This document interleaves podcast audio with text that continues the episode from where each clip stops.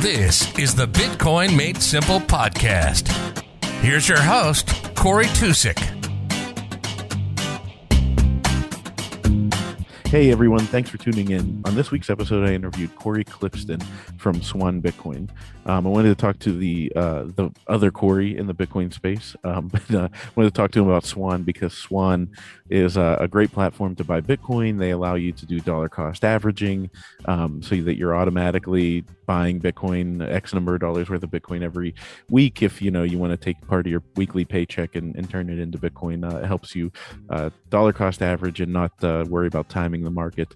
Uh, so I wanted to talk to him about that, the origins of the company, and how he got into Bitcoin.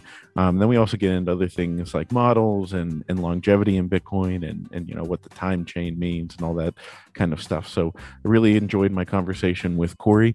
Um, today, the show sponsor is Coinbeast Connect. Do you have questions about Bitcoin? Personalize your learning and book a one on one video call with a Bitcoin Pro on Coinbeast Connect. Learn about mining, security, the Lightning Network, DeFi, taxes, and many other topics. It's really easy. Choose your topic and pro, select the date when you're available, and bring your questions to the meeting room. Book your first call today by going to coinbeast.com and clicking on the Connect tab. Be prepared for the financial revolution and get the knowledge you need. Also brought to you by Movies Plus. Movies Plus is my platform that you've heard me talk about many times, I'm sure. Uh, but it is a streaming platform that we launched. Um, you can download the apps, just go into any app store, search Movies Plus. Um, and then the web's address is mymoviesplus.com. Um, and we have a lot of content up there. We're adding five new horror movies a day through the month of October. Um, and uh, and we're adding literally thousands and thousands of titles.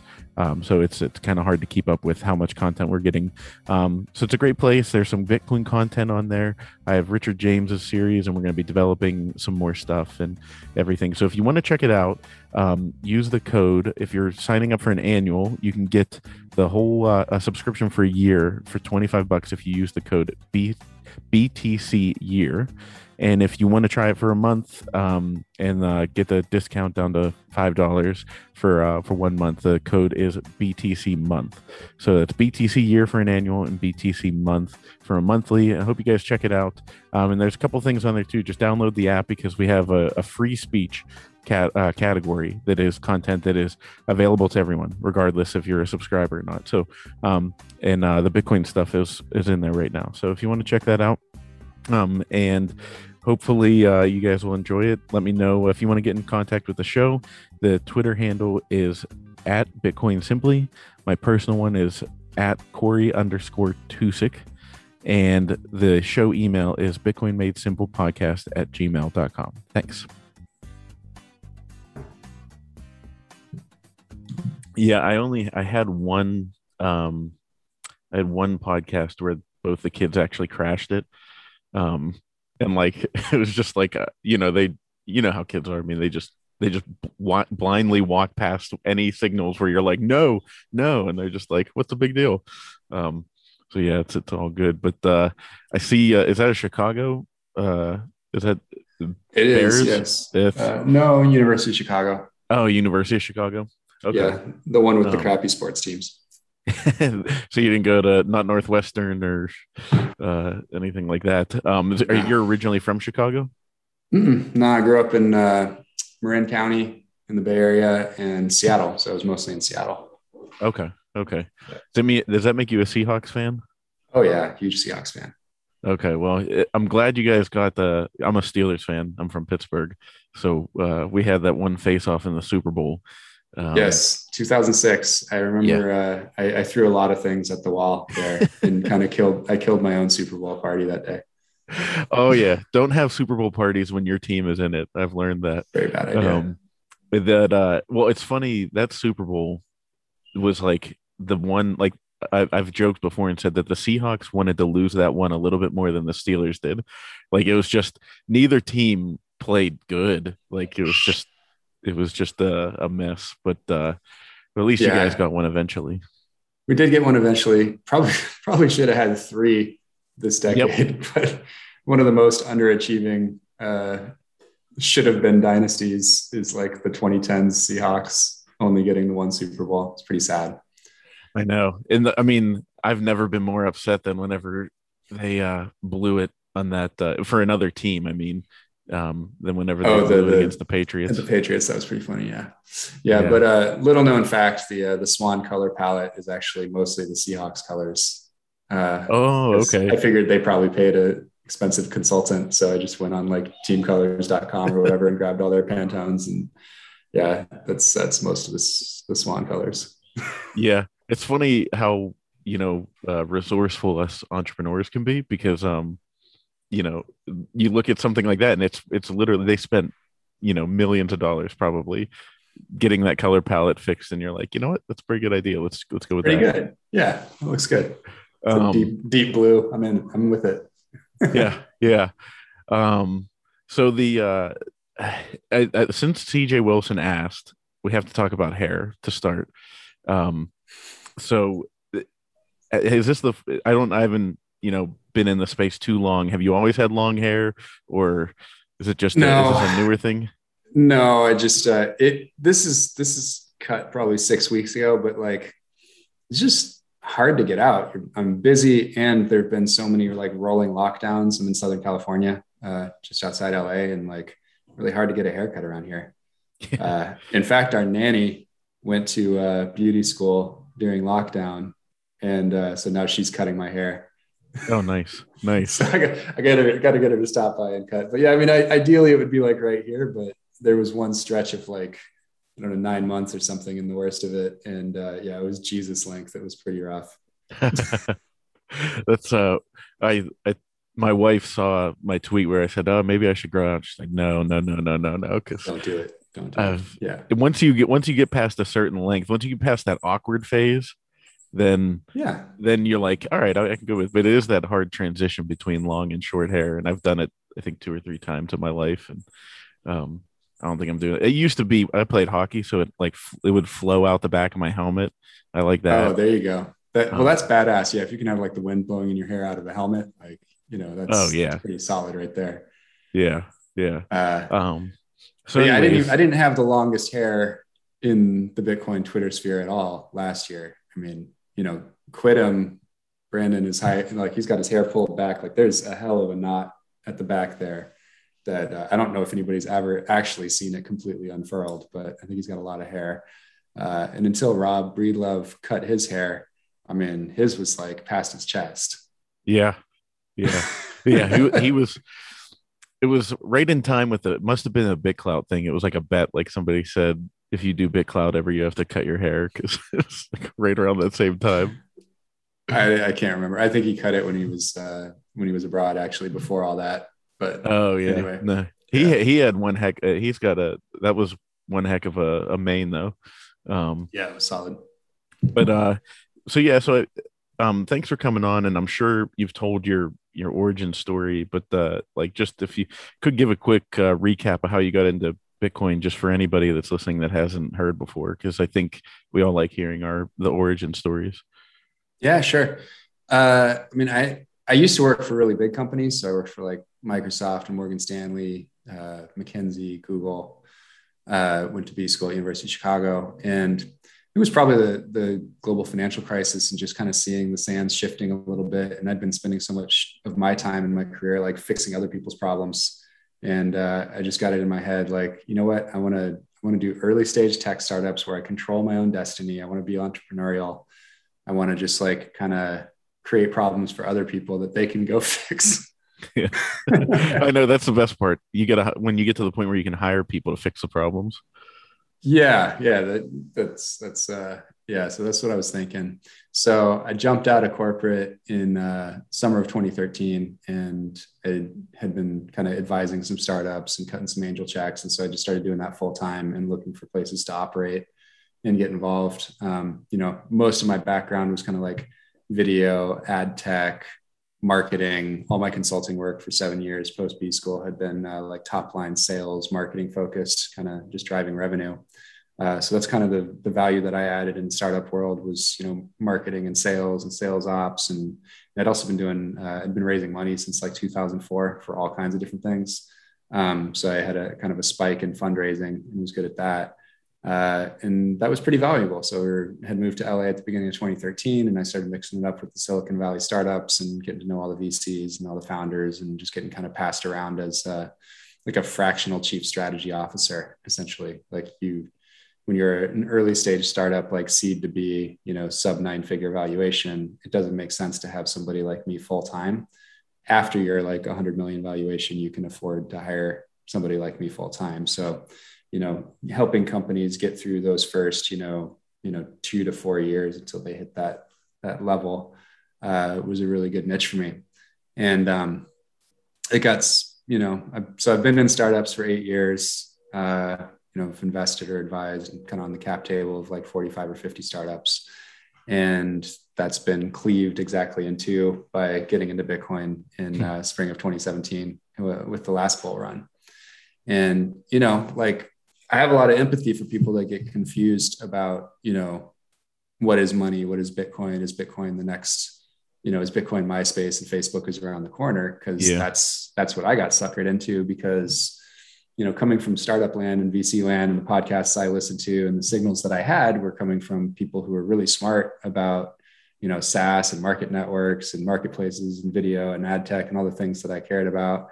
Uh, and so if you, I would just listen for the most part to what Andreessen Horowitz is saying or what Fred Wilson at USV is saying. And that, you know, was my, that was my social signal.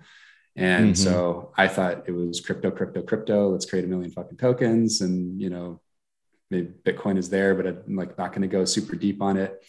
And uh, so, yeah, it wasn't until like the tail end, it was probably like November uh, of 2017 that something like pricked my consciousness enough to get me into the Bitcoin only Twitter sphere a little bit and start plugging into the YouTubes. And, and over the next few months, I think by, by April of 2018, I realized I didn't ever want to read another white paper or look at another deck. And so, you know, no, no more crypto for me. And I just started trying to orient my, my career and my, and just all of my time, uh, just getting deeper into Bitcoin, kind of plugging in and figuring out, you know, is there something that I can do to add value in this space? And, you know, over the next nine months or so, kind of the rest of 2018, I, I, I, I had actually done a lot of payments work previously. And mm. so my orientation initially was like, well, let me do something, you know, that I already know how to do. And, you know, I just, I got more of an understanding of Bitcoin and kind of thought, you know, this is probably going to be more of a, a store of value, developing store of value story for the next five to 10 years. And, you know, I think Bitcoin as a medium of exchange is probably you know five to ten years away uh, mm-hmm. at at like venture scale returns for those companies. So, you know, I um, I still place bets on those companies and like just cut little angel checks into lightning companies and stuff like that in case some of them just take off. And I think you're starting to see that you know there are uses where Bitcoin as part of something that's really broader in fintech and you're trying to create like a mobile wallet or something like that, there are interesting things going on there. I just didn't see it at the time. So, what I really wanted to focus on was just selling lots and lots of Bitcoin. Mm-hmm. And uh, initially was looking at selling it to institutions and thinking about doing like a Bitcoin closed end fund and going and doing the roadshow and kind of just aggregating a bunch of assets under management. But I wasn't really excited about that because I didn't want to do custodial and I also didn't want to travel. And most of those deals require a lot of entertainment and you know going and wining and dining. Yeah, you got to be in New York and at least take the meetings, right? And I just wasn't really interested in doing that. Got a two kids and the family out here in SoCal, and I, I don't want to travel for business if I can help it. Um, so I was like, you know what? I really am motivated by talking to the person who's actually affected by getting into Bitcoin because that's that's magic and it's energizing, and I really enjoy that educational part of it. I want to scale that with media and code, mm-hmm. you know, and and not have to do hand to hand one on one combat every time you're trying to orange pill somebody. Yeah. And um, and yeah, and I, so I just, you know, I kind of also had an inkling that you know Bitcoin is such a good product that you never have to get out of your out over your skis and say anything about it that it's not. And so really, it's just education is the marketing if mm-hmm. someone understands Bitcoin, like the more they understand Bitcoin, the more of it they're going to buy. You go mm-hmm. way deeper in their wallet if they understand it deeply. So, so that was it. I was just like, you know, we're going to do something around all the marketing is going to be education, and then we're going to sell Bitcoin. so it's so, going to be purely educational, and and then here. Oh, by the way, if you like what you learned, here's some Bitcoin you can buy. Basically, yeah, just kind of just merging those as the efforts, or uh, that's the people that we would hire and the efforts that we would undertake is get really good at selling Bitcoin, really good at educating people about Bitcoin. Um, and then you know, so Swan, uh, we had the idea for launching with the automatic recurring purchase product because you could do that in a very capital efficient way. And it was also kind of the thing that I think was most in tune with the Bitcoin zeitgeist in yeah. late 2019, early 2020 was, you know, we should all just be stacking every day. I had realized how much better that was as a way to to stack. So it was like it was great for noobs that were just getting in, just to like make a one-time choice and just start stacking. You know, mm-hmm. like Netflix and chill, just like Swan and chill. Set it and yeah. forget it. It's really what you're going after, right? And and it was also interesting that a lot of the people who were in Bitcoin the longest, that's how they preferred to do it.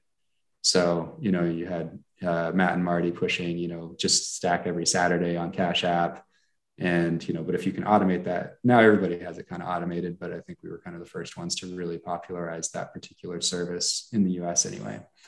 Um, so that was great because you could you could not raise any venture capital from you know basically all the vcs are into crypto and yeah. all the funds back then. There's there's a couple of bitcoin only funds now. There's uh, both elise and chris calicott with uh, uh, the bitcoin venture fund but back then you'd have to take money from a crypto fund or a VC, which is, you know, in, in our space, basically a crypto fund.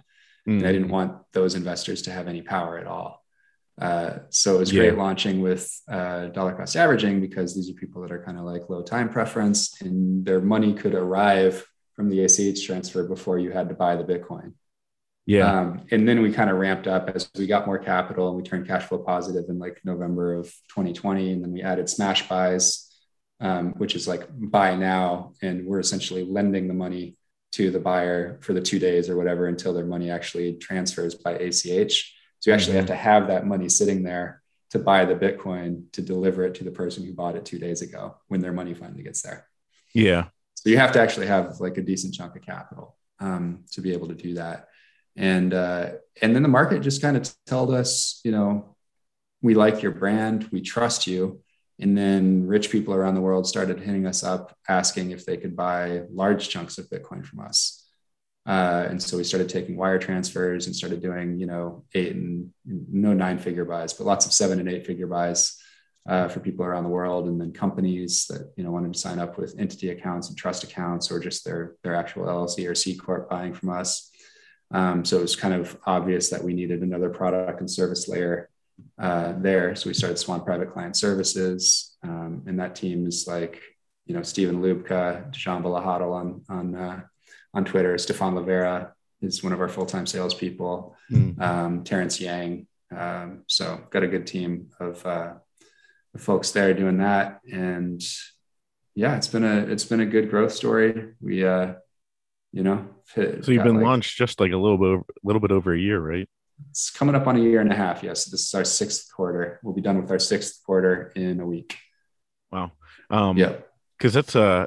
So I, you know, for your reference, I first bought Bitcoin in March 2020, um, but I'd been lurking and paying attention for years at that point. Um, and uh, so yeah, so it, it's kind of like always been around for me. Swan, like yeah. you know, it's we launched it's been, March 30th, I think. Oh, perfect timing, man. It's yeah. funny because I actually the first time I interviewed Guy Swan, I thought he was part of it. I thought I he is. He's always been part of it. Well, yeah, yeah, yeah, yeah. yeah. He might help as market. an advisor, just not full, not working. I thought that the name came from him or something like that. And yeah.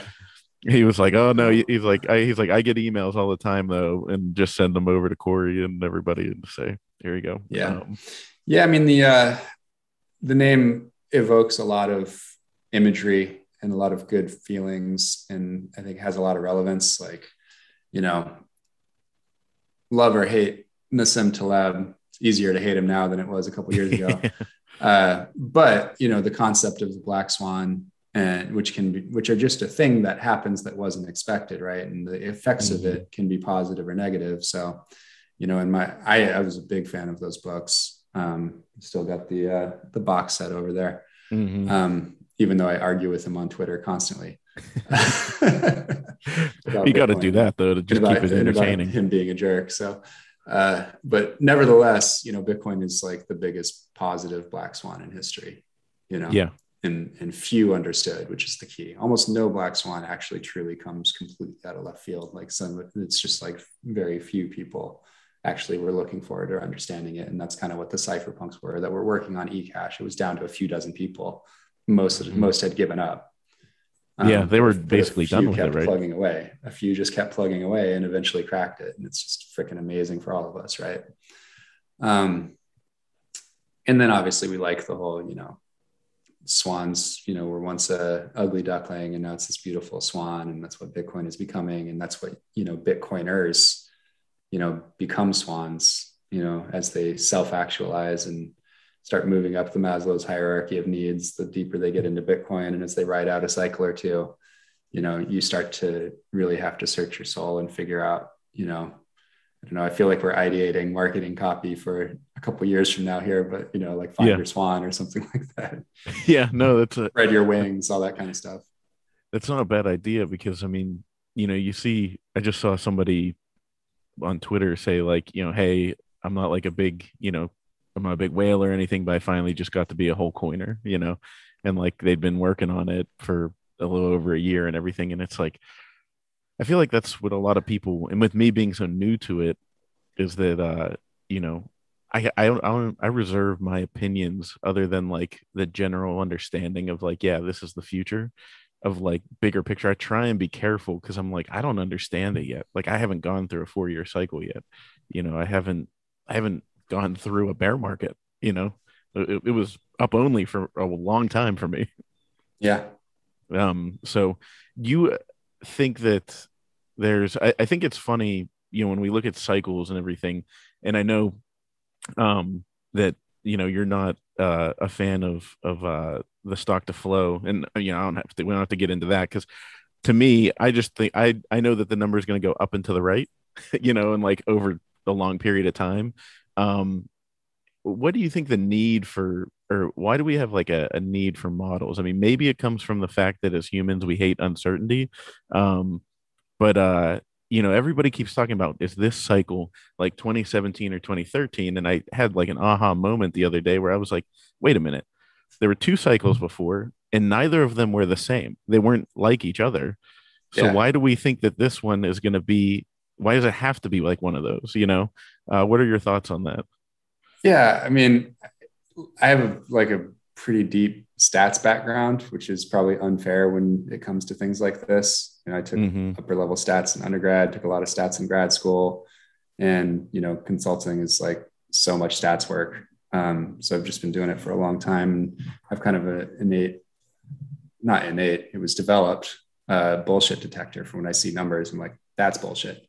Um, but you know, broadly, if you're looking at like two data points and now you're about to add a third, the way I would look at it is I would look at a geometric mean and I would assume that the range of potential outcomes for the next data point would be like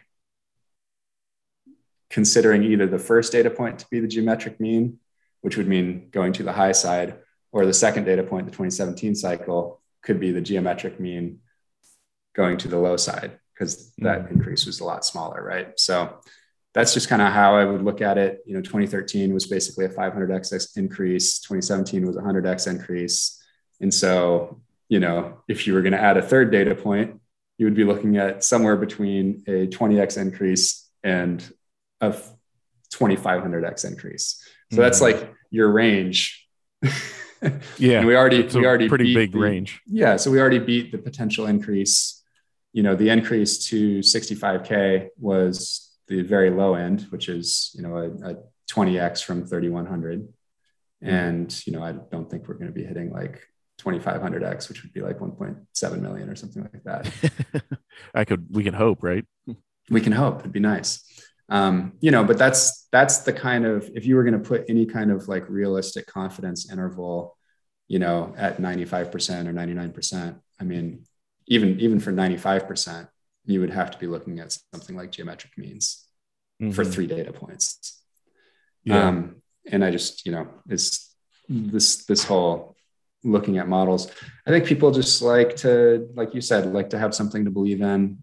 Um, they're like a crew of other people. They don't really care if it's right or not. It's kind of fun to look at or whatever. Like, you know, I, I like looking at, what I like looking at charts. I like running my own numbers. I just like where where people got way out over their skis was like abandoning logic and abandoning the principles of classical economic thought and thinking that somehow, you know, human action didn't matter anymore and that it was just like pre-programmed and you know and so no I, matter I what just, you did it was going to be that it was just going to do that. And obviously that's just false on its face and we all know that. And then when you actually dig into the stats and you understand like you know once you adjust for autocorrelation which is rife when you have a, non-random variable that's actually included in both axes mm-hmm. yeah once you like literally once you adjust for autocorrelation in, in the S2F model, the R squared drops to 0.0. It actually drives nothing and it's better off just as a price chart with a best fit line without the S2F variable being in it at all. Mm-hmm. That's leaving aside the whole, you know, sort of misguided notion for the last, you know, three plus years, three and a half years that S2F is a proxy for scarcity, which it's not. It's mm-hmm. related to scarcity, but it's not scarcity.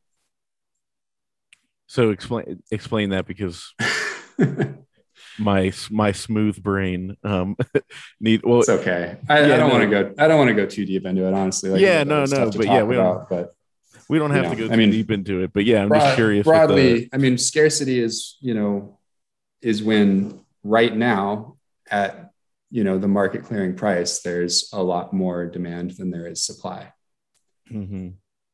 that's all it means so and so, really, a high stock to flow doesn't have anything to do with upwards price volatility. If anything, it should actually decrease volatility.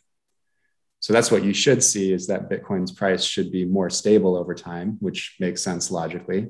As mm-hmm. stock to flow increases, you have a much bigger stock.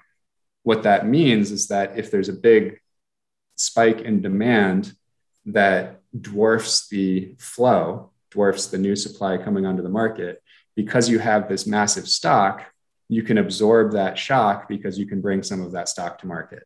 Mm-hmm. And we know this inherently, right? When the price of Bitcoin spikes to 100K, there's going to be a bunch of whales that come that haven't sold in eight years that are going to bring some of that stock to market. Mm-hmm. So, actually, when you have a very low stock to flow, like say oil, in many cases, like that's where you can get a big shock to the upside, like even bigger. So, because there's no stock to bring to market or mm-hmm. look at the energy market right so like energy like lives on the grid if there's no more energy on the grid and demand spikes the prices go nuts in an unregulated mm-hmm. market like in texas right because the stock flow is super super low mm-hmm. so we just have we have a lot of just like you know and and i think you know I, I, it's a mixed bag. Like we can talk about it here and you know just kind of mix it up a little bit, but um, it's a mixed bag because in a lot of ways you're just fighting a propaganda war, and the other side that's trying to denigrate Bitcoin is uh, not fighting fair, and they're promoting false narratives every day. And so I mm-hmm. totally understand a lot of you know a lot of the Austin Bitcoiners in particular kind of just like grabbing whatever the best narrative. Like you try a bunch and whichever one goes, like that's the one you go with because it's bringing people into Bitcoin regardless of like how perfectly true it is or not. Yeah. You know, because yeah, the other true. like it's just a propaganda war. And you know, a lot of these guys, like Brady on my team is, you know, debate champion in high school, as was Pierre, as was Bitstein. Like a lot of these guys are like really well tooled in rhetoric and and choosing wedge issues and like figuring out how to like hang your opponent viciously. And finding finding what plays and like now it's even more fun as a lot of you know bitcoiners with uh, politics experience are getting involved and this feels like know, the next four or five years is, is politicians waking up to uh, what a great issue bitcoin is. And you know i think you're just going to see people trying all kinds of different things and seeing what sticks.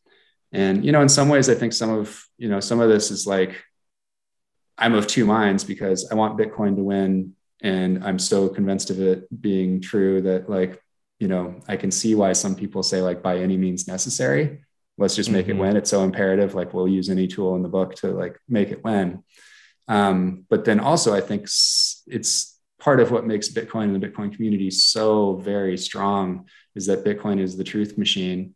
It both attracts people with high integrity and also takes anyone and makes them higher integrity as they get closer to it and as they understand it.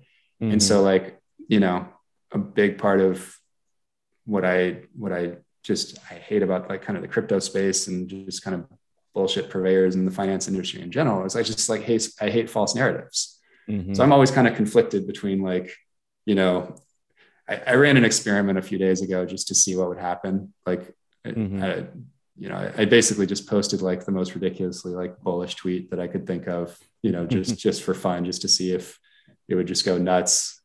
And it was like, you know, four or five times more likes than any tweet I've ever posted. Wow. And then I did it the next day and it was like my fourth best tweet ever as far as best performing. So like clearly the community just kind of like eats up this, you know, get out over your skis, post something super bullish and and that's that's what wins and that's where that's who the people that's who that's who gets big audiences and that's who we end up listening to. So that's that's what we want. We want a support group to support our bullish thesis and and help us have strong hands through these dips. Yeah. Yeah, that's true. I mean, I, it's hard for me because I struggle with that, like where I just sit there and I'm like, the people people just post like everything's bullish, you know what I mean? Like where it's like ah, it was raining today, so like that means it's going up, you know, and it's like I'm just like I don't know, maybe maybe it's something with people named Corey that like I have a really hard time with like I just can't stand bullshit and like, you know, things being said just to be said. Um and like even with the political thing i'm curious your thoughts on it but like you know i like a log scale has been getting crushed for being you know trying to get politicians and to adopt bitcoin and, and go that way. And there's like people on the other side that you know are like you know we don't need politicians. F them you know all that kind of stuff. And like i just find myself somewhere in the middle where i'm like you know like it would be great if politicians adopted bitcoin like it would make our lives a lot easier I also don't think that they're gonna do it, but like, you know what I mean? I it just, it's just people pick a narrative and they're like, this is the way it has to be. And I'm like, there's a little nuance to the conversation and nobody well, really, it's all going to be on a spectrum.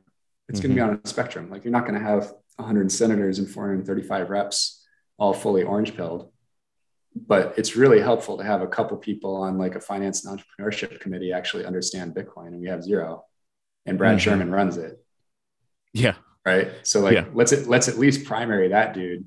Let's get him out. And let's get him out and at least at least signal to politicians, you know, my my one goal is to a lot of people are like trying to orange pill them and that's great and you know, I'll lend my team's resources to help them do that or whatever.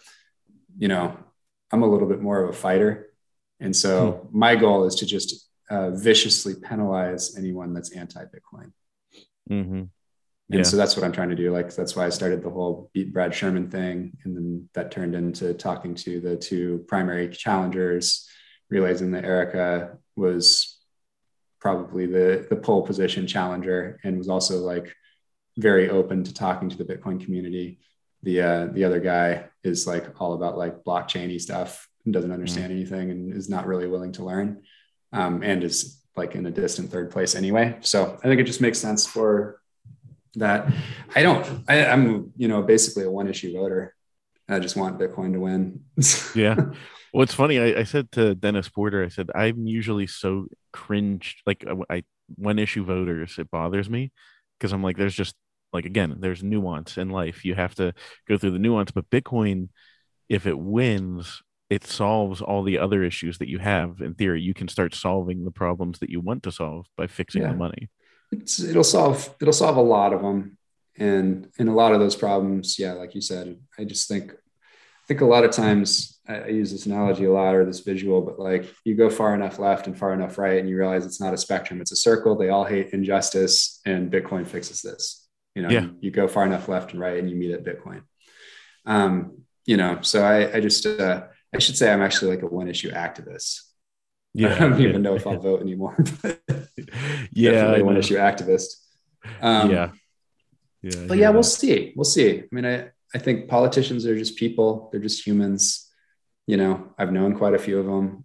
I used to work on campaigns like in high school and and through to my early career I think the last one I worked on was 2001, but you know, I did for nine years or something like that. I would get involved.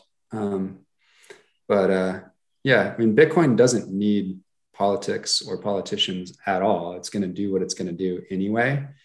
It's, I'm also fighting for Bitcoiners, not just mm-hmm. Bitcoin itself. You know, I think Swan is a Bitcoiner company. Like we're made up yeah. of Bitcoiners and we're trying to make the lives of Bitcoiners better. We're trying to help them earn more. We're trying to help them stack sats more and better.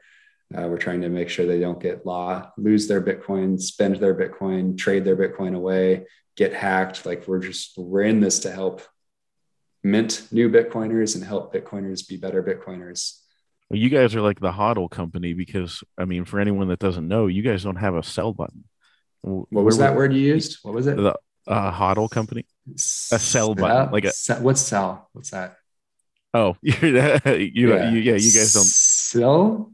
Yeah, yeah. So it's like a it's a thing that uh, yeah. I think it goes up on a boat and catches oh, wind. Sail. Yeah, yeah, and yeah. No. yeah we, um, we, we, sell Bitcoin. You don't sell Bitcoin. No, I mean you you. Uh, there's no sell button. Obviously, people can just like hit us up and sell within minutes if they want to. But I I kind of like that little bit of friction that stops mm-hmm. people from like freaking out. And we get so many notes like two or three days after a dip or a wick or something, and people are just like, "Thank God they I couldn't just like."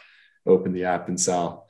I find that's that's that is what everybody needs because if more apps did that, I mean, when when the big crash happened in May, I had moved a lot right before that, and it was no longer on an exchange, and I was like, thank God because I would have, you know, it's human nature to to want yeah. to bail, you know, and um. Yeah you know so what was the origin of that i mean other than you know not wanting people to panic and sell i mean was that a hard was that a hard sell in the boardroom with the with the team to say hey let's make an they can buy but they can't get out you know not really but i mean they can sell anytime they want so mm-hmm. i mean just just making them jump through like one tiny little hurdle makes you think about it a little bit more you know yeah. i think that's all it is so I mean, we didn't we didn't have a sell button when we only had the automatic recurring purchases because all you could do was just accumulate Bitcoin, and you know that was it. So you had to make an active choice to add a sell button if you wanted mm-hmm. to. Like it's there. Obviously, we can execute it, and we could put a button on this on the site and in the app if we wanted to, and we've just chosen not to.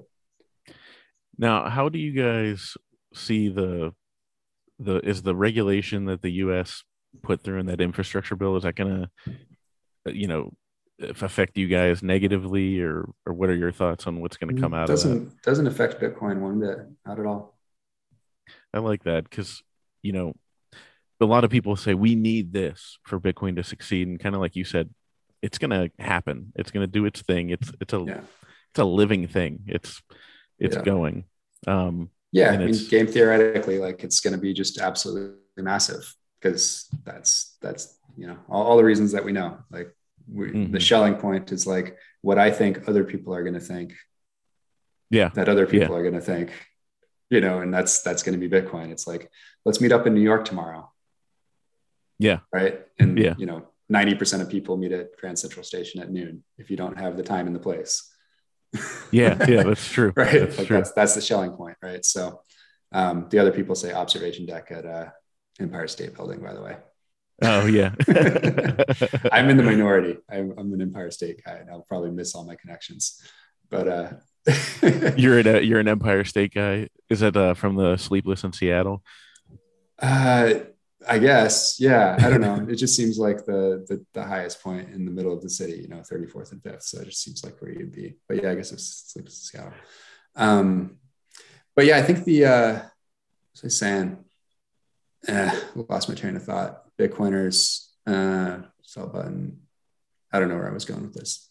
Yeah, that's that's all right. We'll put, uh, pick it up. Um, but uh, I, I was wanted to ask you about longevity in Bitcoin. So you've been around for four years, um, and and I think my goal is to try and stay in Bitcoin as long as possible before getting burnt out or whatever. So like you know where I, I i love to talk about it but then i reach like my point where I'm like, you know what, I I literally can't talk about it again right now. Like I gotta I gotta step back. So what do you think the key is for people to have longevity in Bitcoin and and not get burnt out and turn into a shitcoiner?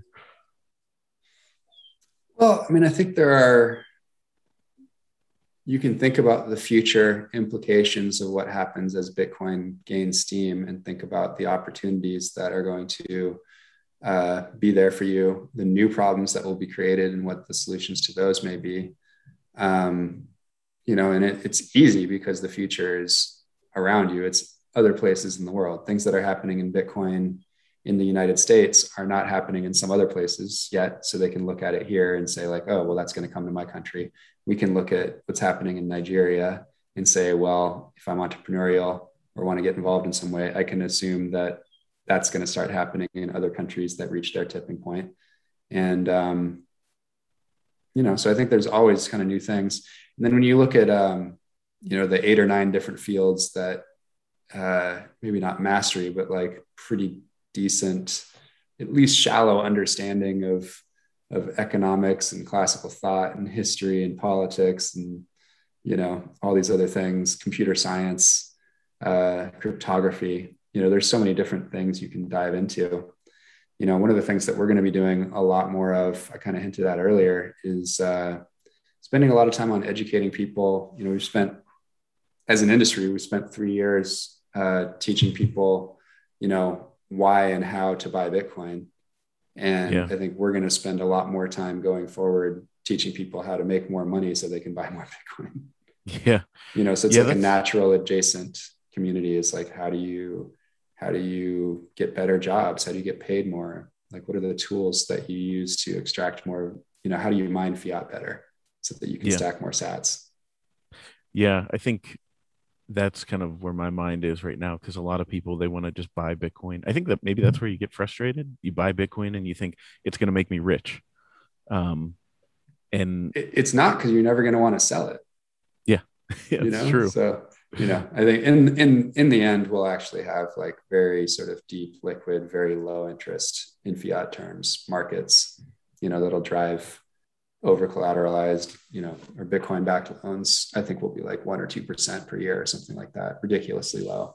Whereas today so. they're, you know, eight to 10% from a reputable business and, you know, maybe four or six from a shady business. Um, I think good businesses will lend you fiat at, you know, less than inflation. it's a, uh, yeah, I mean, it's, I, I thought that that was going to take off and really suck up a lot of the supply the you know people locking up Bitcoin into loans, and thank God I didn't do it because it could have got liquidated. Yeah, um, I mean that that's a risk. Yeah, you don't want to do like you know two or three x loan to value.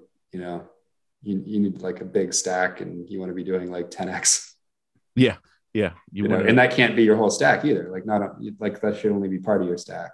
You know, or at least whatever you could do the two and a half x loan to value but also make sure that you could fund it with lots more bitcoin from your cold storage if you were going to do that yeah um, but yeah, yeah to make sure you don't cleaner. get liquidated it's much cleaner if you don't do that i don't know at yeah. the end of the day like at some point a lot of people around the world are going to have substantially all of their net worth in bitcoin and they're going to have to spend it you know like one day we'll have to actually sense. spend it will make sense at some point because you'll have nothing else to spend uh, I mean, you see like a lot of the people that experiment with Lightning are people that have had Bitcoin since 2012, 2013, because they actually need to spend some Bitcoin in yeah. many cases. You know? Yeah. If you've been holding it that long, I mean, what's what, what's it's 99% the, of their net worth almost by definition if you've been holding that long. Uh, and so they have to spend it. And a lot of us around the world will be like that in 10 years. Yeah. I and I actually made one of my um companies full on into it. I guess I can announce now. We I was gonna kind of do like try and go like through the press, but I don't think Bitcoin Magazine was really interested in whatever. Um, so my streaming platform that uh, we just launched in our marketing campaigns taking off next week. Um, uh, we our investor came in and did it all in Bitcoin. And mm. so I actually have to sell Bitcoin sometimes in order to pay for things because and you know I saw people people always say i never sold a sat you know and finally i saw somebody say if you've never sold a sat that means you're not long enough bitcoin so it made me feel better because I feel guilty every time, you know, where I'm like, oh God, I have to part with this Bitcoin, but it's specifically to pay for something, you know, like yeah. as business expenses. So is that where uh, is the Swan hodl Bitcoin? Is that where you guys are at? Yeah, we try to keep as much in Bitcoin as we can. Um, yeah, so I think we you know take most of our fees other than payroll and just keep it in Bitcoin. Is that um something that Swan could eventually get into? Is handling managing payroll and things like that? Um, you could, but it's like it's so unnecessary, really. Like I don't want to get into like HR services, and usually yeah. payroll is kind of bundled with some of these other things. But you know, I mean, people have been paying themselves in Bitcoin through Swan since day one because you're just looking at your fiat inflow. If you have a bunch of excess liquid capital, you should with with an asset that has a lot of upward skewed volatility, you should put that in now because time and market is is the deal, right? Mm-hmm. Um, but then if you have more fiat earnings, you should think about you know how much of that you want to put into Bitcoin every week or every month, and just set up that automatic recurring purchase plan. It's frictionless, it's free, and mm-hmm. you know just get paid in Bitcoin. You don't need an employer involved in that in any way.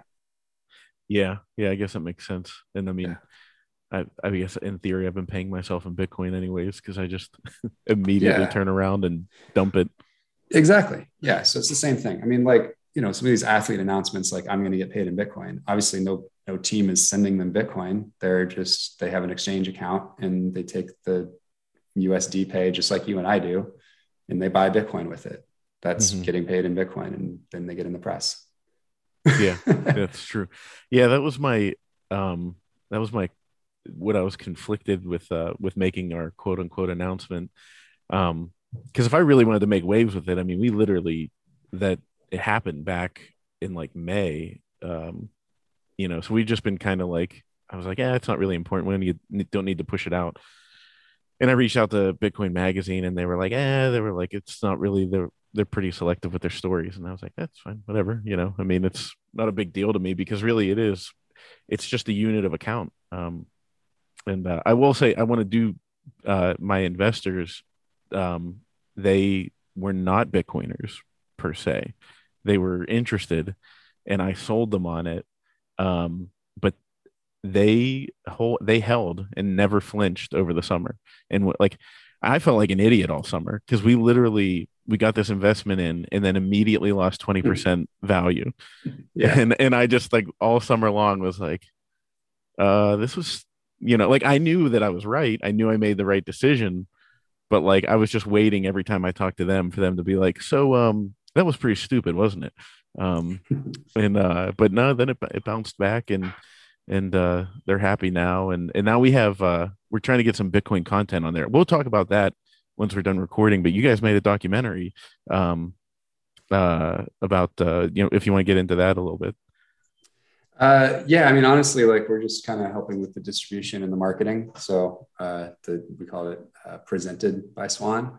Um, mm-hmm. But really, just like all credit to the uh, the producer and the director. So uh, Ricky Posner and, and, Jamie King, like they just did a beautiful job. These guys are award winning. Uh, Enrique started his career working for Almodovar in Spain and used to run, you know, European distribution for one of the big studios, I think Fox. Uh, and then Jamie's won a ton of awards over the years for shorts and documentaries and stuff like that. So like this is an awesome team. They called the movie uh, "This Machine Greens," and it's basically just a, a nice quick but really in depth uh, 35 minute doc on Bitcoin and the energy markets and Bitcoin energy consumption and kind of like what the truth of that all is. And uh, I think it's kind of a calling card for them because they have a, uh, a feature length documentary that they're going to be selling through to like Netflix and Prime called Trust. Uh, mm-hmm. That's just about Bitcoin more broadly. So I think this is kind of like a, a, proof of concept for them to be able to raise the money for the for the feature length but uh, yeah, there was a, a fancy premiere in uh, New York last night, 7 p.m. in New York, and uh, I think we did the uh, the first airing on the Swan YouTube channel last week. Uh, and people just absolutely love this thing. It features all your favorite Bitcoiners talking about this stuff, so it's good. Yeah, this uh, machine greens, check it out. Yeah, yeah, and hopefully, we we want to have a lot of Bitcoin content. We have um, Richard James as three films. We put them yeah. together as a series um, calling it person state um, mm. and just making it available. Like you don't have to be a subscriber to our platform. It's we we have some things we have them under free speech, like quote unquote free speech, um, because we are for free speech, but we're also those are things that are available to anybody that downloads movies plus download no oh, yeah. i'm not going to show my platform right now um but uh i think that's important and you know that we have more education like that because of the the, the speed that the fud comes out. Um so with the energy consumption market i mean do you think are we going to see a lot more oil and gas companies start jumping on bitcoin and mining? You know that's kind of been a a uh, all of a sudden a, a sexy topic where people you know are talking about mining and do you see that evolving in the future here? Or do you think that they're going to ultimately be like i can't handle the volatility so um, i mean they don't yes so you can you can make money by getting involved in it so they will yeah good point. point and they don't have they don't have to hold the bitcoin that they earn through these deals or through these operations whether they do it in partnership with somebody else or whether they do it themselves like you can extract a lot of value um, you know, just from the flared natural gas, let alone, you know, using, you know, excess supply of any energy source, um, wherever it may be uh, for mining Bitcoin. So um, I think that you'll just continue to see the merging of Bitcoin mining with the global energy industry uh, mm-hmm. over time. And, you know, I think you'll see lots of fights about that. And you'll see some sure. people pushing, you know, probably the much more I would say probably true narrative that energy is a product and that, you know, broadly energy is clearly massively beneficial for humanity and for humans. Mm-hmm. And that, you know, more more energy solves way more problems than it creates. Yeah. And that we've pulled almost everybody out of poverty and, you know, decreased climate related deaths by 99% in the last century because of more energy production. Um, mm-hmm. So I mm-hmm. think you'll see a lot of people kind of stand firm with that narrative and not give an inch. And that's great that they do. Uh, and then you'll also see a lot of people just kind of like playing politics and just kind of like trying to win the battles. Like the war is over here, which is just like more energy is good. Mm-hmm. And then the battles are like, well, okay, let's create a mining council and let's talk about, you know, Bitcoin is green or can be green and helps yeah. the grid and all this other stuff. But at the end of the day, like you know, I think we as a species, I would hope, will eventually land on the truth. Yeah, yeah. The tr- the truth I've found always uh, wins eventually. Um, Not so far, right? Like we're we're living in a world with eight billion people, and you know we're surrounded by lies at almost every level. Like, you know. Yeah, you know that is something interesting because I guess maybe more on a personal level where you know me, I can be happy with myself and at peace with myself for not you know, for telling the truth. Like it's it's so much harder. But it, this is kind of not Bitcoin related, but you brought it up and it's been on my mind lately. Um, and since I'm doing a freedom of speech platform, I, I wonder when when did it become so like perceived to be socially acceptable or morally acceptable to just lie? You know what I mean? Because both sides of the aisle, both both left and right, with media they just it's just blatant lies you know and people just they don't even care if you get called out on it. They they know they're going to get called out. They know people can google and, and read the past of what they said. And um yeah i don't know. It's i guess that's a good point when you said you know has truth really won? Um you know wh- where do you think do you think bitcoin pushes that truth and and kind of makes people be honest? I mean i do. I mean I, I absolutely do. Like i said i think I really do think it attracts high integrity people and that it makes people care more about their reputation and and really think deeply about their legacy. Uh, because i mean in some ways just bitcoiners that get deep into it and start stacking a lot they kind of expect to have generational wealth. Yeah. Right? Yeah. and so now they're actually like thinking deeply about what kind of values they're going to instill in their children or future children. And they're thinking about you know it's seven generation thinking and stuff like that. So I, I, think they they try to shape up you know they start eating better they start working out more they try to fix broken relationships they spend more time thinking about their kids education like it kind of makes you think uh, way more deeply about how you're spending your time on this planet and i think that's very much because you have a way to, you know, store the products of your time in a fair way yeah for the first time. You have a way to preserve the effort that you've put in that's better than anything that we've had before. Makes me think of that um that uh Justin Timberlake movie. I think it was called In Time. Did you ever see that where like Yeah. time was a currency? Yeah, yeah. Yeah. I mean, time, time, time, and Bitcoin, the only constants.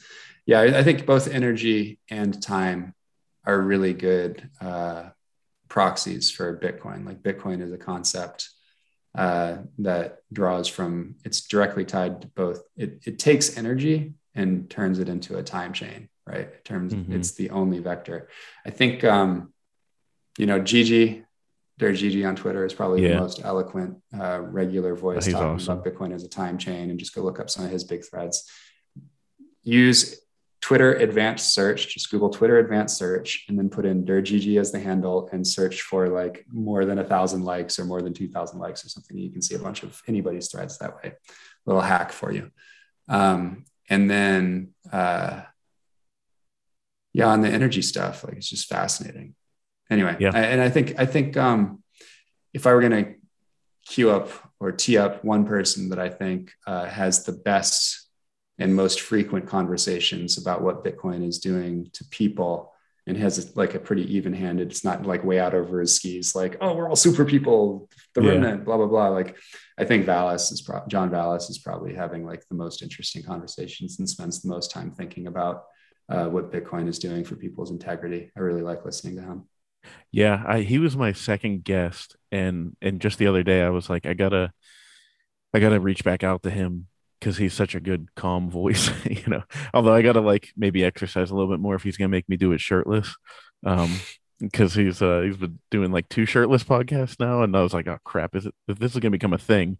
I gotta exercise a lot more than I. I'm not out of shape, but I could be in better shape, that's for sure. Um, I got a little bit of the dad bod going, you know. Um, Just got to But- own it, man. It's all good. yeah, that's true. Just go with it. Um, like a like a Bert Kreischer. I mean, he's got more than a dad bod, but like it's just funny. You know that comedian that takes his shirt off all the time and he's like no. chubby and everything. And he said he was like, I actually felt uncomfortable with a shirt on, and like it felt like fatter until he took his shirt off. And he's like, I, he just is like comfortable. So he, yeah, he does all his stand up with no shirt on. Um, That's awesome. and uh you know he's he's not like you know in ripped or anything like that um that's interesting the time the the time aspect. I love Gigi i you know recommend anybody listening to to look up uh Gigi's writings. Um and i had this thought too because you ever think about it's a little bit of a deep thought but like talk about like timelines. And you know people talk about time as a concept. And um we always think that time is linear but like in reality it's like up straight straight up and down. And um and it's all happening at the same time and we just have created this time construction and I, bitcoin's the first thing that actually has put time in physical reality you know what i mean like you could have a watch but anybody can manipulate it but you can't manipulate bitcoin um so it's just something i i had a deep thought the other night while i was looking at the stars Yeah. Yeah. That's, that's Gigi's whole, it's the first time that we've actually had like an immutable vector of time. Um, yeah that doesn't require, you know, it- it's a trustless.